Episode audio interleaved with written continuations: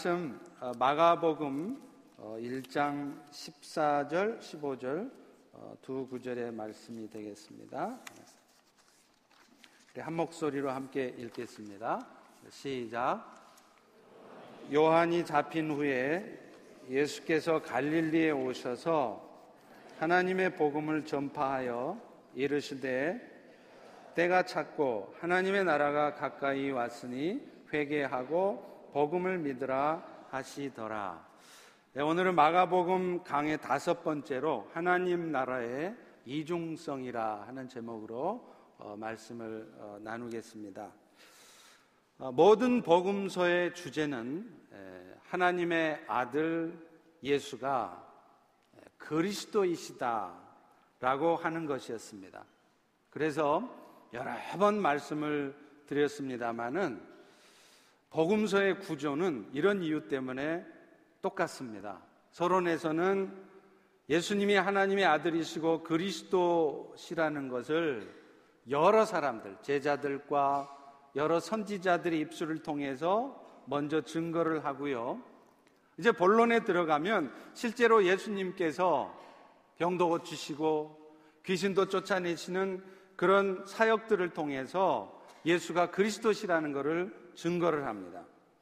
그리고 이 예수님의 구원 사역, 그러니까 그리스도로서의 사역을 본격적으로 시작하기 전에 이 복음서들은 두 가지 사건을 기록하고 있어요. 첫 번째 사건이 예수님이 세례 요한에게 세례를 받으시는 일이었고 두 번째 사건이 예수님이 사탄에게 광야에서 시험 받으시는 일이었습니다. 예수님이 세례를 받으셔야 했던 이유는 예수님은 그 자신이 하나님의 아들이셔서 죄가 없으십니다. 그렇기 때문에 죄가 없으신 예수님이 죄 있는 인류의 죄를 대신 죄 대속하시기 위해서는 그분 자신이 그 모든 인류의 죄를 전가 받으셔야만 했어요. 그래서 세례를 예수님은 받으셔야 했고요.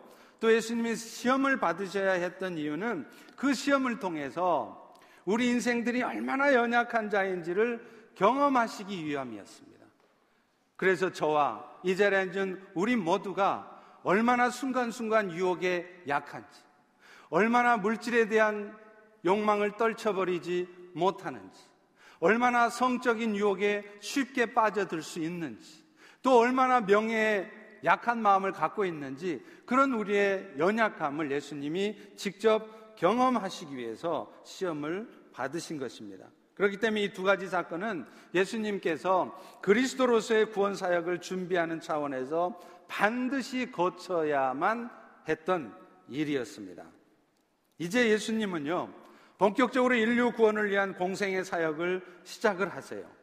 그런데 예수님께서 십자가를 통해서 인류를 구원하는 이 일을 행하시기 전까지 하셨던 이른바 공생의 사역은요, 크게 세 가지로 나눌 수가 있습니다. 첫 번째는 예수님은 이 시간 동안 하나님의 나라의 복음을 전파하시는 일을 하셨어요. 그리고 두 번째는 영적으로나 혹은 육적으로 병이 들어있는 자들을 고치시는 일을 하였고요. 그리고 마지막으로 제자들을 가르치시는 일을 하셨습니다. 그래서 여러분이 잘하고 계시는 우리 고 오카는 목사님께서 섬기셨던 사랑의 교회 표어가 바로 이 예수님의 공생의 사역을 정리한 거예요. 전파하고 치료하고 가르치는 교회라는 이런 표어였던 것입니다. 이제 오늘 본문은요, 그 공생의 사역을 시작하시면서 먼저 말씀드린 대로 예수님이 천국 복음을 전파하시는 일로 시작을 하십니다. 우리 다 같이 다시 한번 14절 읽습니다. 시작. 요한이 잡힌 후에 예수께서 갈릴리에 오셔서 하나님의 복음을 전파하여 여러분 예수님이 지금 공생의 사역을 시작할 무렵에 오늘 본문에 보면 세례 요한이 종교 지도자들과 또 유대 나라의 왕이었던 헤롯 대왕에 의해서 체포된 사건을 기록을 했습니다. 그런데 이 사건은 그러니까 세례 요한이 체포된 이 사건은요. 이것이 예수님의 공생의 사역을 시작할 무렵에 발생했다는 데 의미가 있는 것이었습니다. 왜냐하면 원래 세례 요한은요. 이 땅에 하나님의 나라가 임하게 하는 예수님의 사역을 준비하는 일, 그 일을 하라고 보내준 선지자였어요. 그래서 마태복음 11장 11절에 보면 예수님께서는 이 세례 요한에 대해서 어떻게 칭찬을 하시냐면 여자가 낳은 자 중에 가장 위대한 자다. 바꿔 말하면 이 세상에 태어났던 수많은 사람들 중에 예수님 빼고 가장 위대한 사람이 누구냐? 바로 세례 요한이라는 거예요. 예수님이 평가해 주신 거예요. 그런데 이 세례 요한은 그렇게 역사적으로 위대한 사람이었음에도 불구하고 세례 요한이 이 땅에서 해야 될 일은 뭐냐? 자신의 그런 위대성을 사람들한테 드러내고 나타내고 그래서 사람들로부터 존경받고 인정받고 그런 것이 아니었다는 거예요. 그는 그저 메시아의 오실 길을 준비하고 그러고 나서 자기가 아무리 뛰어나고 자기가 아무리 능력 있고 자기가 아무리 위대한 사람이라 할지라도 역사의 무대에서 조용히 조용히 사라지는 것 이것이 세례 요한이 해야 할 일이었다는 것입니다. 지금 마가가 예수님께서 공생의 사역을 시작하면서 세례 요한이 붙들렸다 하는 사실을 기록하고 있는 이유가 바로 이것입니다. 세례 요한의 사명은 끝났으며 그것은 이제 곧 인류의 구원자이신 예수님께서 그 구원 사역을 시작한다는 것을 의미한다는 것이죠. 그런데 예수님은요, 이 공생의 사역을 그 당시에 이스라엘 백성들이 많았던 유대 지방에서 시작을 한 게 아니고요, 갈릴리에서 시작을 했습니다. 여러분, 이 지도를 보시듯이요, 이 이스라엘 지역은 유대 지역에, 가장 남쪽에 있는 유대 지역에 대부분의 이스라엘 백성들이 살고 있었어요. 근데 예수님은 그 공생의 사역을 이 사람들이 많은 유대에서 시작을 하지 않고 저 북쪽 끄트머리에 있는 갈릴리, 변방, 촌구석에서 이 사역을 시작하시게 된 것입니다. 그렇게 하신 이유가 있어요. 예수님은 인류 구원을 위한 그 죽음의 순간이 다가올 때도 기꺼이 자기 목숨을 버릴 준비가 이미 되어 있습니다. 그렇기 때문에 지금 예수님은 유대 지방에서 그 공생의 사역을 시작하지 않은 이유가 자기가 목숨을 버려야 될 일이 두려워서 그런 게 아니었다는 거예요. 시기적으로 너무 이른 시기에 위기를 초래할까봐 그게 걱정이 되셨던 것입니다. 이미 예수님께서 자신의 존재가 유대 지방에 많이 알려지게 되었는데 그러면 쓸데없이 종교 지도자들의 증오심을 자극하고 그래서 그들의 시기 때문에 너무 이른 시기에 구원 사역을 다 이루시기 전에 위기를 맞을 가능성이 있었기 때문이었습니다. 그러나 나중에 때가 되었을 때 예수님은 당연히 당연히 그 땅 유대 땅에서도 복음을 전하신 것이었어요. 어찌 됐든 예수님께서 이 갈릴리에서 하신 이 1차 사역은 오늘 지금 본문인 마가복음 1장 14절에부터 시작이 돼 가지고요. 마가복음 3장 6절까지가 그 갈릴리에서의 공생의 사역을 쓰고 있는 것입니다. 자, 그렇다면 예수님께서 하신 공생의 사역의 첫 번째 그게 뭐냐? 말씀드린 대로 하나님 나라에 대한 복음을 전하는 것이었어요. 우리 다 같이 15절을 읽어 보겠습니다. 시작. 이르시되 때가 찼고 하나님의 나라가 가까웠으니 회개하고 복음을 믿으라 하시더라. 여러분, 하나님의 나라라는 것은요, 어, 헬라어로 하면 βασιλεία τοῦ θεοῦ라고 해서 하나님의 절대적인 통치, 하나님의 절대적인 주권이 미치는 영역, 그것을 바로 하나님의 나라라고 말을 하는 것입니다. 그런데 지금 예수님께서 이루시고자 하는 이 하나님의 나라에는 이중적인 의미가 있어요. 이 하나님의 나라가 이중적인 의미가 있기 때문에 오늘날 이 땅을 살아가는 우리 성도들은 헷갈리는 거예요. 어떻게 보면 예수님이 말씀하신 것처럼 이 땅에 또 내 안에 하나님의 나라가 이미 이루어진 것 같기도 하고 그런데 또 어떻게 보면 여전히 아이시스가 판을 치고 악한 자들이 권세를 잡고 있는 것을 보면 아직 이 땅에는 하나님의 나라가 임하지 않는 것 같은 거예요. 헷갈리는 것이죠. 그게 왜 그러냐면 예수님께서 이루신 이 하나님의 나라 자체가 두 가지의 의미, 이중적인 의미를 갖고 있기 때문에 그렇다는 것입니다. 하나님 나라의 의미 중에 첫 번째 의미는 뭐냐면요. 미래적인 의미, 다시 말하면 종말론적인 의미에서의 하나님의 나라가 있습니다. 여러분, 우리가 흔히 죽어서 천국 간다고 그러잖아요. 예수 믿고 죽으면 천국 간다고 그러죠. 그 천국, 우리가 죽어서 가는 천국이 미래적 의미의 하나님의 나라인 것입니다. 예수님께서 이 땅에 오셔서 사탄의 권세를 십자가로 이기셨습니다. 사탄은 오늘 또 우리를 죽음에 빠지게 합니다.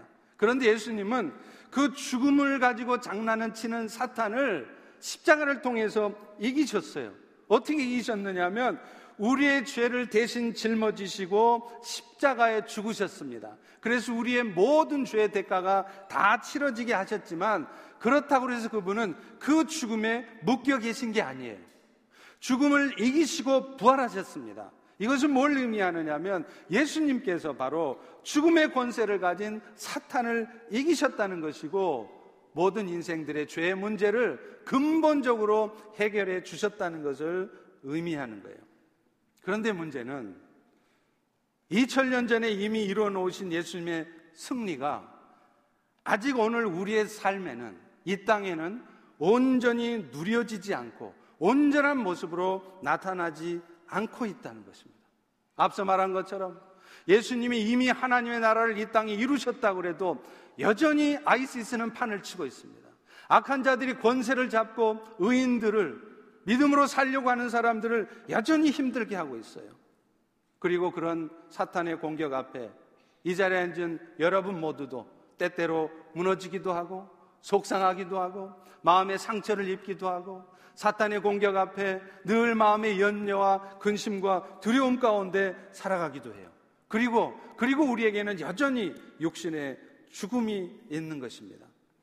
그렇지만 그렇지만 예수님께서는 이 땅에 다시 오셔서 이 세상을 심판하시겠다고 약속을 하셨습니다.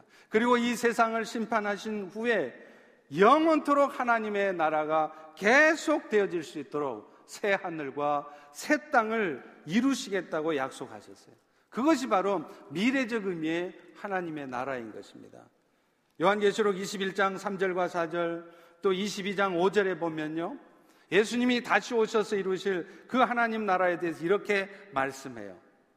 하나님이 그들과 함께 계시리니 그들은 하나님의 백성이 되고 하나님은 친히 그들과 함께 계셔서 모든 눈물을 그 눈에서 닦아주시니 그곳에서는 다시는 죽는 것이 없고 다시는 마음 아파서 애통하는 것이 없고 곡하는 것이 없고 다시는 육신이 아파서 고통스러운 일이 없다는 것이에요. 그래서 다시는 밤이 없을 것이고 등불과 햇빛이 쓸데없으니 이는 주 하나님께서 영원토록 그들에게 비추어 주실 것입니다. 그래서 그래서 하나님의 백성된 자들은 하나님과 함께 그 영원한 하나님의 나라에서 세세토록 왕 노릇하며 살아가게 될 것이다. 이렇게 말씀하고 있는 것입니다. 사랑하는 성도 여러분, 오늘도 여러분 중에 이 땅의 삶을 살면서 참 힘드신 분이 있을 거예요. 어쩌면 이런 고통스러운 삶을 평생 죽을 때까지 짊어지고 가야 되는 분들도 있을 것입니다. 자식 때문에, 고쳐지지 않는 불치의 질병 때문에 그러나 그렇다 할지라도 우리는 낙심하지 않습니다. 우리는 포기하지 않습니다. 왜냐하면 결국에는 이 땅의 삶을 끝날 것이고 우리에게는 영원한 하나님의 나라가 기다리고 있기 때문에 그렇다는 것입니다. 예수님께서는 그 나라를 오늘 우리에게 선물하신 것입니다. 자, 그런데요. 예수님이 말씀하신 하나님의 나라는 또한 이미 이 땅에 이루어진 나라라고 말씀을 하세요. 이것이 바로 하나님 나라의 현재성입니다. 예수님께서도 하나님의 나라는 죽어서만 가는 것이 아니라 이미 이 땅에 도래해 있고 또 여러분 안에도 이미 이루어져 있음을 말씀을 하세요. 누가복음 17장 21절에 보면 바리새인들이 예수님한테 물어요. 당시 말하는 하나님의 나라가 도대체 어느 때 임합니까? 그럴 때 예수님이요 그들에게 이렇게 대답을 하십니다. 하나님의 나라는 이미 이미 너희 안에 있느니라. 하나님의 나라가 이미 너희 안에, 여러분 안에, 우리 안에 있다는 말씀은 하나님의 나라라는 것이 꼭 죽은 다음에 가는 것이 아니라 오늘 우리 성도들이 이 땅에서 살아가는 동안에도 얼마든지 누려질 수 있고 얼마든지 나타나는 그런 나라라는 것을 의미하는 거예요. 아마 이 하나님 나라의 미래성과 현재성, 이 이중성을 좀 이해하기가 쉽지 않으실 텐데요. 이것을 오스카 쿨만이라고 하는 성경학자는 전쟁을 통해서 설명을 합니다. 전쟁의 승패를 가르는 결정적인 전투가 끝나면 이미 그 전쟁의 승패는 결정이 된다는 거예요. 이미 전쟁은 끝난 거라는 거예요. 그렇지만 실제로 전투가 끝나고 전쟁이 마무리되어지는 것은 적군이 항복할 때라는 것이죠. 이것을 우리는 2차 세계대전을 통해서 설명을 할 수 있습니다. 여러분, 여러분이 아시다시피 2차 세계대전은요, 1939년에 시작해서 45년에 끝나죠. 그런데 이 2차 대전 중에 1944년 여름에 이를 때까지도 전쟁은 독일이 이르는, 이기는 듯 했습니다. 제가 자료 사진을 한번 보여드리겠습니다. 이 독일이 계속 이기는 듯 했어요. 그래서 이 독일하고 전면전이 붙어서 전투를 하고 있는 나라는 바로 소련밖에 없었습니다. 독일의 오른쪽 동부전에서 전선에서 소련이 전투를 하고 있었고요. 그래서 소련은 서방 측에 미국과 영국 이런 나라들에게 요청을 합니다. 왜 독일과의 전쟁을 우리 소련한테만 맡기고 있느냐? 너희들도 해야 된다. 그러면서 미국과 영국에게 소위 말해서 제2전선이라고 하는데 서부전선에 전쟁을 시작해 달라고 요구를 합니다. 동부전선과 반대되는 서부전선에서 전쟁이 있게 되면 양쪽에서 독일을 공격할 수 있게 되기 때문이었죠. 마침내 대규모의 지상군을 갖춘 미국과 영국군은 1944년 6월에 그 유명한 이 노르만디 상륙 작전을 합니다. 그래서 44년 6월 아이젠하워 장군을 이 사령관으로 해서 이 미국, 영국 연합군들이 이 노르만디 상륙을 해요. 프랑스 중부 지역 해안을 통해서요. 그런데 이 연합군의 노르만디 상륙 작전은 이 작전으로 말미암아서 2차 세계 대전을 이미 결정 지은 것이라는 거예요. 그래서 이때부터 연합군들은 승승장구 밀고 들어가서 그해 8월에 파리를 회복하고 나중에 여러분 아시는 45년 5월에 독일이 마침내 항복을 하게 되는 것입니다. 여러분, 예수님께서 처음 오셔서 십자가의 죽으심과 부활하심으로 말미암아서 사탄과의 싸움에서 승리하신 것 이것이 이것이 사실은 마치 노르망디 상륙 작전에서 연합군이 이긴 것과 같다.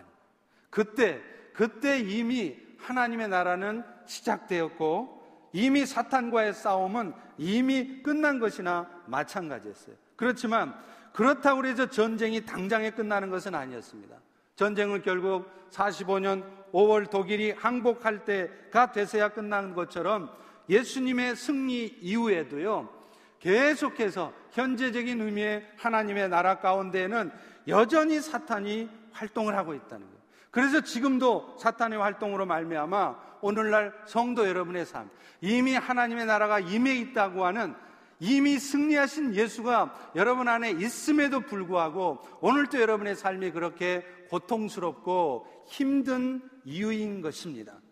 그러나, 그러나 예수님께서 다시 오셔서 이 세상 나라를 심판하시고 하나님의 나라를 완성하게 되면 그때부터는 더 이상 사탄은 우리를 괴롭힐 수도 유혹할 수도 공격할 수도 없고 우리는 그야말로 영원토록 하나님 나라의 축복된 삶을 누리며 사는 것입니다. 그렇기 때문에 그런 의미에서 이 하나님의 나라는요, 예수님이 오셨을 때 이미 이루어진 것이면서도 또한 예수님이 다시 오셔서 이루어져야 되기 때문에 아직 이루어지지 않은 것이라고 볼 수 있다는 거예요. 그래서 우리 오늘날 성도들의 삶은 이 이미 already와 not yet 아직의 그 사이에서 긴장 속에서 살 수밖에 없는 것입니다. 그리고 그렇기 때문에 오늘날 우리 성도들의 신앙생활이 때로는 하나님의 나라의 축복이 누려지고 나타나서 어떤 사탄의 공격도 다 이겨내고 축복된 일만 있는가 하면 또 어떤 때는 그 사탄의 공격 앞에 좌절할 수밖에 없고 낙심할 수밖에 없고 원망하고 분노할 수밖에 없는 그런 상황이 반복되기도 하는 것입니다. 자, 그렇지만 여러분, 한 가지 우리가 분명히 기억해야 될 게 있어요. 비록 하나님의 나라가 아직 완전한 모습을 우리 가운데 와 있지는 않지만 적어도 이 땅에 사는 동안 그 하나님의 나라를 그래서 하나님께서 정말 이 세상을 통치하시고 이 모든 것이 하나님의 주권 가운데 있다는 것을 우리가 경험하고 그런 하나님의 주권이 통치가 이 땅 가운데 나타나게 될 수가 있다는 것입니다. 여러분, 그것을 어떻게 우리가 알 수 있을까요? 여러분, 실제로 우리 교회 안의 성도들의 삶을 보십시오. 어떤 성도들은요, 많지는 않지만 이 땅에 살면서도 하나님의 통치와 하나님의 주권을 확신하는 거예요. 그래서 사탄이 어떤 공격을 해도 그래서 심지어 내 인생에 욕심의 질병이 찾아와 있고 내 비즈니스가 힘든 가운데 있어서 먹고 사는 것 때문에 걱정해야 되는 그런 상황이 와도 결코 그런 상황 앞에 좌절하거나 무너져 있지 않습니다. 실망하거나 원망하거나 불평하거나 분노 가운데 있지 않습니다. 그런 사탄의 공격 앞에서도 흔들림 없이 이겨내 나가는 그런 성도들이 계세요. 바로 이것이 바로 하나님의 나라를 실제적으로 누리며 나타내는 성도들의 삶인 거예요. 그렇지만 안타깝게도 그런 성도만 있는 게 아니에요. 또 어떤 성도들은요, 분명히 천국은 갑니다. 하나님의 은혜로 예수는 믿어서 그분도 틀림없이 천국은 가지만 이 땅에 사는 동안에 세상 사람하고 똑같이 사는 거예요. 세상 사람들하고 똑같이 조금만 어려운 상황이 와도 조금만 자기의 생각과 달라도 금방 염려하고 금방 두려워하고 어둠에 휩싸여 사는 성도들이 있지 않습니까? 조금만 사탄이 흔들려도 연약한 모습으로 살아가는 성도들이 있지 않습니까? 여러분, 이 둘의 차이가 어디에 있다고 보십니까? 한 분은 하나님의 나라를 누리고 나타내고 살고 또 한 분은 천국은 가지만 미래적인 의미의 하나님의 나라는 가게 되겠지만 이 땅에 사는 동안 현재적인 의미의 하나님의 나라를 누리지 못하는 거예요. 드러내 보이지도 못하는 것입니다. 우리는 그 차이를 2002년 월드컵 때 우리나라와 이탈리아의 경기를 보는 모습으로 설명할 수 있습니다. 아시다시피 그 경기는 우리나라가 계속 지고 있다가 후반 끝나기 몇 분, 1, 2분인가 남겨놓고 2대 1로 역전승을 했던 그런 경기 아닙니까? 여러분, 천국은 가지만 이 땅에 살면서 그 현재적인 의미의 천국을 누리지 못하면서 세상 사람들하고 똑같이 오늘 또 염려하고 그저 세상 사는 일에 빠져 살고 늘 두려움과 원망과 그런 어둠 가운데 사는 성도들은 마치 그 경기를 생중계로 보는 사람과 같, 같습니다. 적팀이, 이탈리아 팀이 우리 골대를 향해서 골을 막 몰고 오면 이거 큰일 난 거예요. 그래서 마치 우리나라가 질 것처럼 그것 때문에 안타까워하고 염려하고 분노하고 여러분 이것이 바로 천국을 누리지 못하는 삶의 모습이라는 겁니다. 그러나 그런 사람만 있는 것은 아닙니다. 이 땅에 사는 동안에도 아무리 사탄이 공격하고 인생에 어려움을 주고 인생에 환란을 줘도 천국을 누리며 사는 사람들이 있어요. 이런 사람은 마치 이미 이탈리아와의 게임에서 한국이 이겼다는 소식을 알고 있는 상태에서 재방송으로 그 경기를 보는 사람과 같은 것입니다. 그런 사람들은요, 너무 편안하게 즐기면서 경기를 봐요. 왜 그렇습니까? 지금 이탈리아 팀이 우리 편으로 골을 몰고 와도 결코 그 골이 우리 꼴대를 흔들지 못한다는 걸 알고 있습니다. 절대로 들어가지 않을 것이고 결국에는 우리가 이긴다는 것을 이미 알고 있기 때문에 그렇습니다. 마찬가지입니다. 오늘날 우리가 신앙생활을 하면서도요. 예수님께 이미 패배한 사탄은 자기가 아직도 힘이 있는 것처럼 우리를 이길 수 있는 것처럼 우리를 공격해 와요. 그러면 우리는 그 공격 앞에 두려움을 갖습니다. 위축되고요, 움츠려 들고요, 죽을 것 같은 마음을 갖고요, 두려운 마음 가운데 사는 거예요.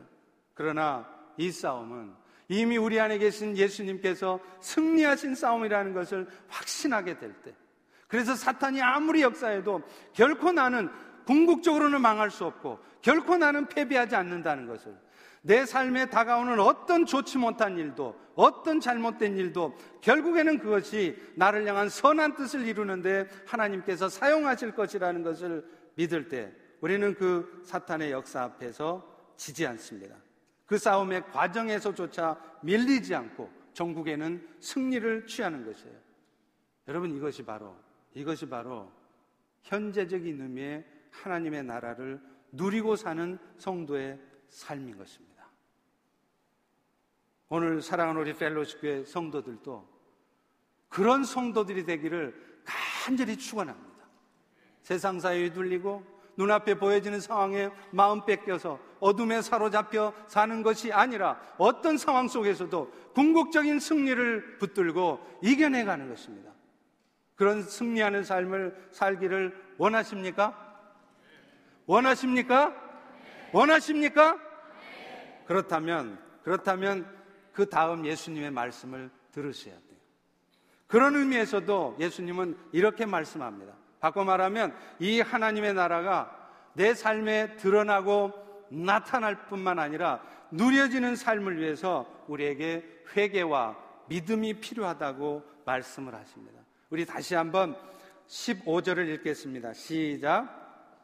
하나님의 나라가 가까이 왔으니 회개하고 복음을 믿으라.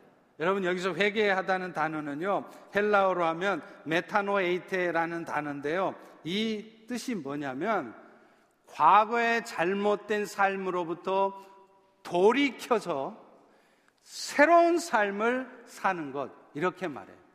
바꿔 말하면 회개라는 것이 그저 과거의 잘못된 삶에서 돌이키는 것으로 끝나는 게 아니라 돌이켰다면 이제는 축복된 삶, 새로운 삶, 변화된 삶으로 사라져야 된다는 거예요.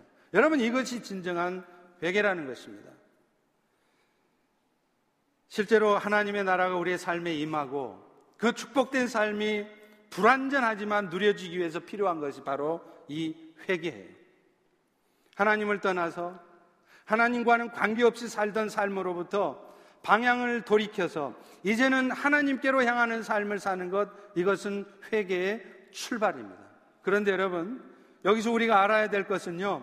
이 첫 번째 의미의 회개. 그러니까 삶의 방향을 돌이키는 그래서 세상을 향해 살다가 하나님께로 향하는 근본적인 삶의 방향 전환으로서의 회개는 우리의 힘으로 되어지는 것이 아니라는 거예요. 내가 의지적으로 회개하고 싶어서 되는 게 아니라는 것입니다. 하나님께서 은혜로 우리에게 성령을 보내주시면 그 성령께서 우리를 거듭나게 해주셔서 우리의 영이 다시 태어나게 됐을 때 우리의 영혼이 하나님을 바라보게 되는 것입니다. 그때 이루어지는 것이에요. 이 회개는 우리로 하여금 근본적으로 하나님과 단절되었던 관계를 회복시켜주는 일이고 그래서 결국에는 영원한 하나님의 나라, 미래적 하나님의 나라에 도달하게 하는 구원에 이르게 하는 회개인 것입니다. 이 회개가 있지 않으면요, 우리는 절대 하나님의 나라의 백성이 될 수 없어요. 여러분이 아무리 의지적으로 착한 삶을 살고 선한 삶을 살아도 하나님의 은혜로 우리의 삶이 돌이켜지는 회개가 있지 않으면 우리는 결코 하나님의 백성이 될 수도 없고 하나님의 나라가 오늘 우리 가운데 임할 수도 없는 것입니다. 그런데 이 하나님의 나라가 내 삶에 임할 뿐만 아니라 실제적으로 내 삶에 누려지는 부분은 또 다른 부분이에요. 내 삶에 하나님의 나라가 누려지기 위해서 필요한 것이 바로 두 번째 의미의 회개인 것입니다.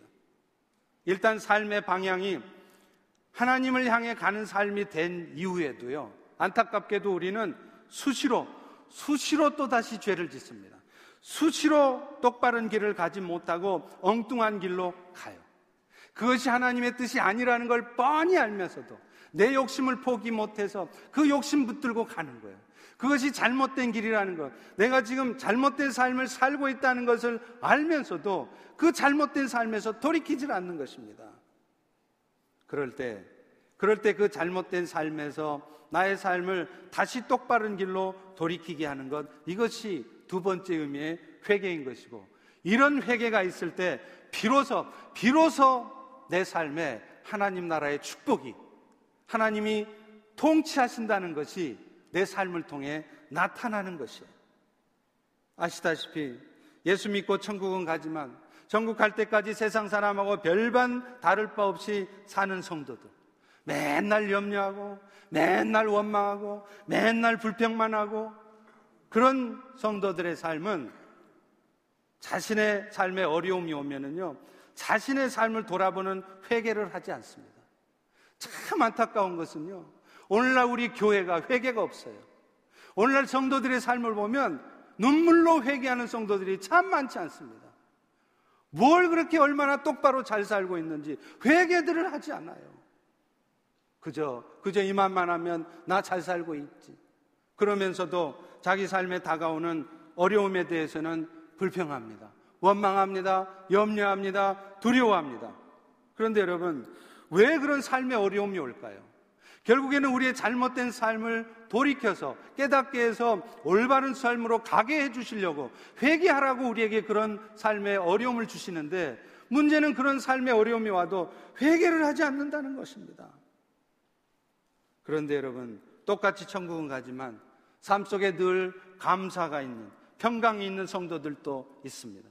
이런 분들은 어떤 상황 속에서도 하나님의 통치와 예수님의 승리를 확신하기 때문에 불평과 원망 대신에 감사와 평강을 살, 삶을 살게 되는 거예요. 또 이런 분들은요, 인생에 어떤 어려움이 와도 먼저 자신의 삶을 돌아봅니다. 그래서 회개하는 삶을 먼저 해요. 내 자신을 하나님 앞에 돌아보고 먼저 겸손하게 하나님 앞에 무릎 꿇고 자신의 삶을 돌아보고 회개하기 때문에 인생에 문제가 있어도 그런 문제들이 금방 회복되고 마는 것이죠.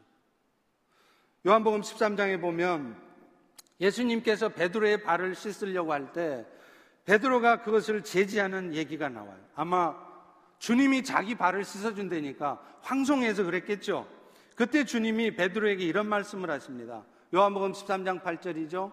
내가 너를 씻어주지 않으면 네가 나와 상관이 없다. 이 말씀은 무슨 말이냐면 예수님께서 십자가의 대속의 죽음을 통해서 베드로의 죄를 씻어 주셨다는 것을 말씀하는 거예요. 그리고 그리고 그 은혜가 베드로에게 임하기 위해서는 앞서 말한 것처럼 첫 번째 회개, 구원에 이르게 하는 근본적인 방향 전환으로서의 회개가 있어야 된다는 것을 말하는 것입니다. 그런데요, 이 말을 하신 다음에 예수님은 우리가 다소 이해하기 힘든, 쉽게 이해할 수 없는 말을 베드로에게 하세요. 그게 요한복음 13장 10절의 말씀입니다. 주님이 이렇게 말씀하십니다. 이미 목욕한 자는 발밖에 씻을 필요가 없느니라. 그런데 너는 온몸은 깨끗한 자니라. 이 말씀이 무슨 말일까요? 첫 번째 의미의 회개는 한 번으로 족합니다. 그래서 예수님의 은혜로 여러분이 회개하게 되어서 여러분의 삶의 근본적인 방향은 바뀌어졌을지라도 그래서 결국에는 천국은 갈지라도 여러분이 이 땅에 살면서 매일매일 삶 속에서 짓는 죄에 대해서는 계속해서 회개해야 된다는 것을 말씀하는 거예요. 다시 말씀드리지만 여러분이 매일 짓는 죄에 대해서 회개하지 않는다고 그래서 여러분에게 주어졌던 구원의 은혜가 취소되는 것은 아닙니다. 한 번이만 하나님의 나라는 결코 없어지지 않기 때문입니다. 다만 매일매일 여러분의 삶을 돌아보며 여러분이 회개하는 삶을 살지 않으면 하나님의 나라가 여러분의 삶에 임한 증거들이 나타나지 않는 거예요. 바꿔 말하면 여러분이 결국 천국은 갈지 모르지만 천국 갈 때까지 세상 사람들하고 똑같이 그렇게 맨날 염려하고 두려워하고 불평하고 원망하고 그런 삶을 사다가 천국을 가는 것입니다. 아마 여러분들 그런 삶을 살기를 원치 않으실 것입니다. 그렇다면 어떻게 해야 됩니까? 우리의 매일매일의 삶 속에서 먼저 회개하는 삶을 살아야 된다는. 예수님이 이 말씀을 하시는 것입니다. 하나님의 나라가 너희에게 임하고 누려지기 위해서는 근본적인 삶의 방향 전환으로서의 회개도 필요하지만 매일매일의 삶 속에서 여러분의 삶을 돌아보고 회개하라는 거예요. 아시다시피 제가 작년에 심장 스탠트 시술을 하지 않았습니까? 제가 심장 그 혈관이 막혀 있을 때는요, 걸을 수가 없었어요. 심지어는 운동을 한답시고 동네 한 블록만 걸어가도요, 더 이상 걸을 수가 없습니다. 숨이 막혀오고 가슴이 찢어질 듯 아픈 거예요. 그런데 스탠트를 통해서 저의 막혀있던 신장 혈관을 뚫어주니까 얼마나 좋은지 모르겠어요. 피가 흐르니까요. 걷는 것은 물론이고 뛰어도 아무렇지도 않고 얼마나 힘이 나고 하나도 통증이 없는 것이에요. 여러분, 우리의 삶에도 마찬가지입니다. 심장 혈관이 막혀 있는 것처럼 여러분이 날마다 여러분의 삶을 고백하며 여러분의 죄악된 생각, 여러분의 욕심, 여러분의 음란한 모습들, 여러분의 포기하지 않는 그런 세상을 향한 욕망, 이런 것들을 하나님 앞에 회개하고 토하지 않으면 여러분의 삶은 답답해지게 되어 있습니다. 가슴이 아픈 정도가 아니라 온몸이 아프게 되어 있어요. 인생이 안 풀리니까 그렇습니다. 그런데 그 막혔던 혈관을 뚫어내게 하는 것이 바로 회개라는 거예요. 어려운 거 아닙니다. 그리고요, 더 놀라운 것은 그런 회개를 하면 그 즉시로 내 삶에 자유가 찾아온다는 것입니다. 그 즉시에 내 삶에 회복이 온다는 거예요. 저도 이 스탠트 시술을 하고 놀라운 것이요. 보통 사람이 수술하고 약을 먹으면 서서히 낫지 않습니까? 그런데 이 수술은요, 어찌된지 이 stent를 박자마자 바로 몇 날도 아니고 몇 시간도 아니고 그 즉시, 그 즉시 괜찮아지는 거예요. 사랑하는 성도 여러분, 하나님은 오늘도 여러분의 삶이 그렇게 회복되기를 원하세요. 그것은 남 탓하지 말고 바깥 얘기하지 마시고 먼저 내 자신의 삶을 돌아보며 내 삶을 돌이키는 것입니다. 회개할 때, 회개할 때 하나님의 은혜가 하나님 나라의 축복이 나타나는 것입니다. 그런데 예수님은요, 이 회개의 말씀과 함께 또 하나의 말씀을 하고 있어요. 그게 바로 믿으라는 거예요. 복음을 믿으라는 것입니다.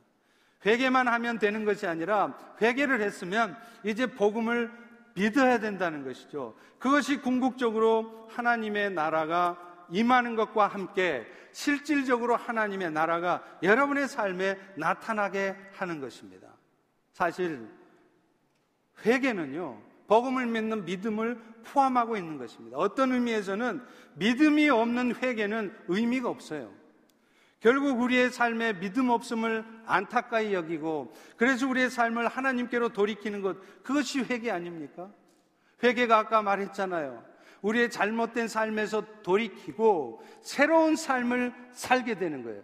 그런데 이제 돌이켜서 그쳐지는 것이 아니라 이제 새로운 삶을 향해서 가는 것, 새로운 삶을 사라지는 것, 이것이 바로 믿음으로 사는 거라는 겁니다. 그러니 여러분이 오늘 내가 잘못 살았죠. 죄송해요, 하나님. 회개만 해서 되는 게 아니라는 것입니다. 복음을 믿는다는 게 뭡니까? 우리 죄를 위해서 예수님께서 대신 십자가의 죽으심을 당하셨고 그분의 죽으심으로 말미암아 우리의 대가는 죄의 대가는 이미 해결되어졌음을 받아들이는 것입니다.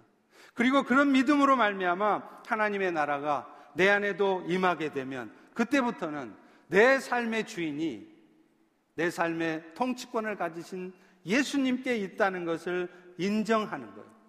그리고 무엇보다도 그 주님께서 오늘도 나를 위해서 최선을 다해서 일하고 계심을 믿기 때문에 오늘도 내가 할 일은 뭐냐? 내 삶에 와 있는 그런 문제들 때문에 걱정하고 두려워하고 사는 것이 아니라 그것은 하나님께 맡기고 내 삶의 주인으로 오신 주님께 맡기고 오늘도 우리는 어쩌든지 하나님께서 말씀하신 대로 그 약속의 말씀을 이루실 하나님의 말씀대로 순종해 사는 것입니다. 여러분 이것이 바로 믿음으로 사는 거예요. 너희가 서로 화목하라 했으면 이런저런 핑계 대지 마시고 힘들어도 어찌하든지 화목하기를 힘쓰는 것입니다. 너희가 원수를 저주하지 말고 축복하라 했으면 이런저런 말 마시고 어찌하든지 쉽지 않겠지만 축복하기 위해서 애쓰는 것입니다. 그럴 때 여러분 하나님의 역사가 나타나는 거예요. 그럴 때 여러분의 원수가 바뀌어지고 변화되어지는 것이고 그럴 때 여러분의 삶에 회복이 오는 것입니다. 먹고 사는 일에 치여 사는 것이 아니라 하나님의 나라를 먼저 구하고 살아가면 하나님께서 모든 필요한 것들을 채우실 것이라고 말씀하셨으면 하나님께서 그 말씀을 내 삶에도 이룰 것을 믿기에 먼저 내 시간을, 내 물질을, 내 은사를 그 하나님 나라 건설을 위해서 사용하는 것입니다. 그럴 때 놀랍게, 놀랍게 하나님의 나라가 내 삶에 나타나요. 여러분의 삶을 통해서 하나님이 결국에는 이 세상에 주권을 가지시는 통치하시는 분이라는 것을 여러분의 삶을 통해서 나타내 보여 주시는 것입니다. 오늘 우리 주변에 보십시오. 얼마나 구원받아야 될 영혼이 많습니까? 얼마나 우리가 섬기고 살펴줘야 될 영혼이 많습니까? 교회는 본질적으로 출발부터가 미션을 처치해요. 자꾸 미션을 미션을 하니까 그게 무슨 새로운 개념이고 어려운 개념인 줄 아시는데 아닙니다. 교회는 출발부터가 미션을 처치해요. 그런 미션을 처치는 뭐냐? 어려운 거 하나도 없습니다. 예수님의 사랑을 우리 주변에 남미에 무슬림 지역에 아프리카에 증거하고 나타내는 것이에요. 그것을 위해서 우리는 내 은사를 사용해야 됩니다. 내 물질을 투자하셔야 돼요. 여러분의 시간을 내셔야 돼요. 여러분의 삶에도 천국이 누려지고 나타나게 하시려면 그런 믿음 가운데 그 말씀에 순종하십시오. 남 탓하지 마세요. 다른 사람한테 미루지 마세요. 여러분 먼저 그렇게 말씀에 순종해 사십시오. 그럴 때 하나님이 여러분을 통해서 역사하십니다. 북한의 간부로 있다가 숙청을 당해서 지방 농장으로 내려갔지만 그곳에서 예수님을 영접한 한 형제에 대한 간정이 있어요. 굶주림보다 더 큰 목마름이라고 하는 바로 이 책의 주인공입니다. 이 형제는요, 쫓겨간 지방 농장의 작업반에서 예수님을 영접했는데 알고 보니까 그 작업반 사람들이 다, 다 북한의 지학교의 성도였던 것이에요. 그런데 그 형제는 예수 믿은 지 얼마 안 됐지만 똑똑하고 그래서 그랬는지 얼마 지나지 않아서 그 작업반의 영적인 리더가 되었습니다. 예수 믿은 지 얼마 되지도 않았고 성경 지식에 대한 지식이 그렇게 많지도 않은 상황에서 이 형제는 어느 날 레이기를 읽었어요. 그런데 이 레이기를 읽으면서 이 형제 마음속에 하나님께 제사를 드려야 되겠다는 생각이 들더라는 거예요. 여러분 이미 여러분이 아시다시피 사실 구약에 나타나는 제사는 당신 스스로가 제물이 되셔서 속죄 사역을 이루신 예수님에 대한 십자가의 제사를 예표적으로 보여주는 겁니다. 그렇기 때문에 오늘날 예수님께서 오셔서 십자가의 죽으심을 통해 그 속죄 사역을 이루신 오늘날에는 더 이상 구약에서 말하는 그 제사 피를 흘려서 번제로 드리는 구약의 제사는 드릴 필요가 없어요. 그런데 이 형제는 그런 것을 잘 알지 못하는 거예요. 성경이 하도 없으니까 66권을 다 권별로 쪼개서 형제들끼리 나눠서 읽는데 자기한테 걸린 책이 레이기하고 사무엘상이었어요. 거기 봤더니 하나님 앞에 제사를 드리니까 그 이스라엘 민족의 놀라운 역사들이 나타나고 이스라엘이 회복되어지는 걸 본 거예요. 그 당시에는 북한은 고난의 행군이라고 그래서 너무 궁핍하고 힘든 시간을 지났던 때였습니다. 그 형제가 있던 농장에 다른 작업반에 어떤 젊은 자매 하나는요, 자기가 낳은 자기 자궁으로 낳은 두 살 먹은 딸아이를 너무 배가 고픈 나머지 정신이 헷가닥해가지고 그 자기 딸아이를 삶아 먹은 거예요. 이 형제가 그 봤대요. 그 여자아이 두 살배기 여자아이의 얼굴이 덜 삶아져가지고 약간 불구름한 그런 모습이 그 솥단지에 둥둥 떠 있는 걸 자기 눈으로 봤다는 거예요. 그때 이 형제가 생각을 합니다. 레이게 나오는 것처럼 내가 제사를 드리면 하나님께서 이 땅에 이런 저주, 이런 궁핍과 가난의 저주를 멈추실 것 같다는 그런 생각이 드는 거예요. 그런데 만약에 그 제사를 드리려면 동물이 있어야 되잖아요. 가만 보니까 자기 작업반에 배당된 소가 한 마리 있는 거예요. 근데 만약에 그 소를 그 제사를 드리려고 잡으면 자기도 죽임당하는 것을 알고 있었습니다.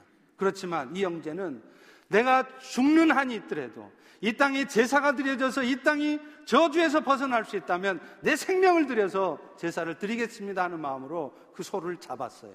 아니나 다를까 곧바로 보위부에 끌려갔고 죽도록 맞았습니다. 맞은 상황 속에서 그는 자기의 신앙을 잃지 않으려고 기도했어요. 그런데 어느 날 꼼짝없이 죽을 줄 알았는데 보위부원들이 이렇다 저렇다 말도 없이 나가라고 그러더래요. 석방시켜 주더라는 거예요. 나중에 알고 보니까 그 농장에 수의사가 한 명이 있었는데요. 이 사람이 꾀를 낸 거였어요. 그래서 그 당시에 광우병이 막 유행하던 때였는데 그 죽인 소가 사실은 광우병 증상이 있는 소였고 그런 소는 불태워서 없애야 했기 때문에 그 형제가 그 소를 죽인 것이다. 이렇게 보고서를 낸 겁니다. 그러면서 이 수의사는 그렇기 때문에 저 작업 반장은 죽일 것이 아니라 오히려 상을 줘야 된다. 그렇게 보고서를 냈더니 그게 통한 거예요.